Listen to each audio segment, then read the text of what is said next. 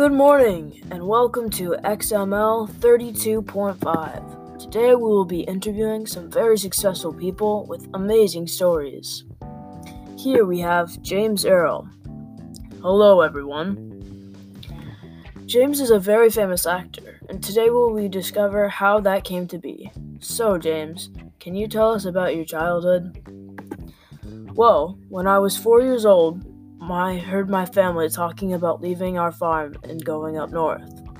My grandfather was so determined that he to get us out of the south that he bought us an unknown plot of land in Michigan. He never saw it even once. It is kind of funny. My cousins and I didn't know what Michigan was or where it was or anything, and we called it Meatskin the entire time on the train ride up there. But when I arrived, I was so terrified of abandonment after both my parents had left me that I developed a stutter. Whenever I tried to talk at Sunday school, kids would laugh at me. So from then on, I just talked to the farm animals. They don't care how you sound. After that, I went mute for eight years. I wrote down answers to questions, anything to avoid talking, even when trying to introduce myself.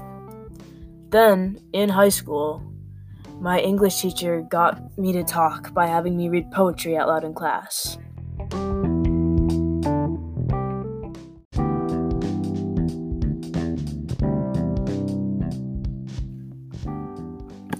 I know, James, that after you went to the University of Michigan, you pursued an acting career.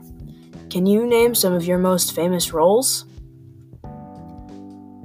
Mufasa in The Lion King, Darth Vader in Star Wars, Sandlot, Robots, Fantasia 2000. There has been a lot that I have been in, too many to count.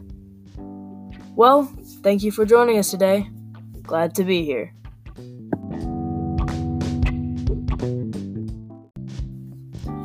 As we can see, here is another amazing example of how many opportunities the North gives the citizens of the United States. And that's a wrap.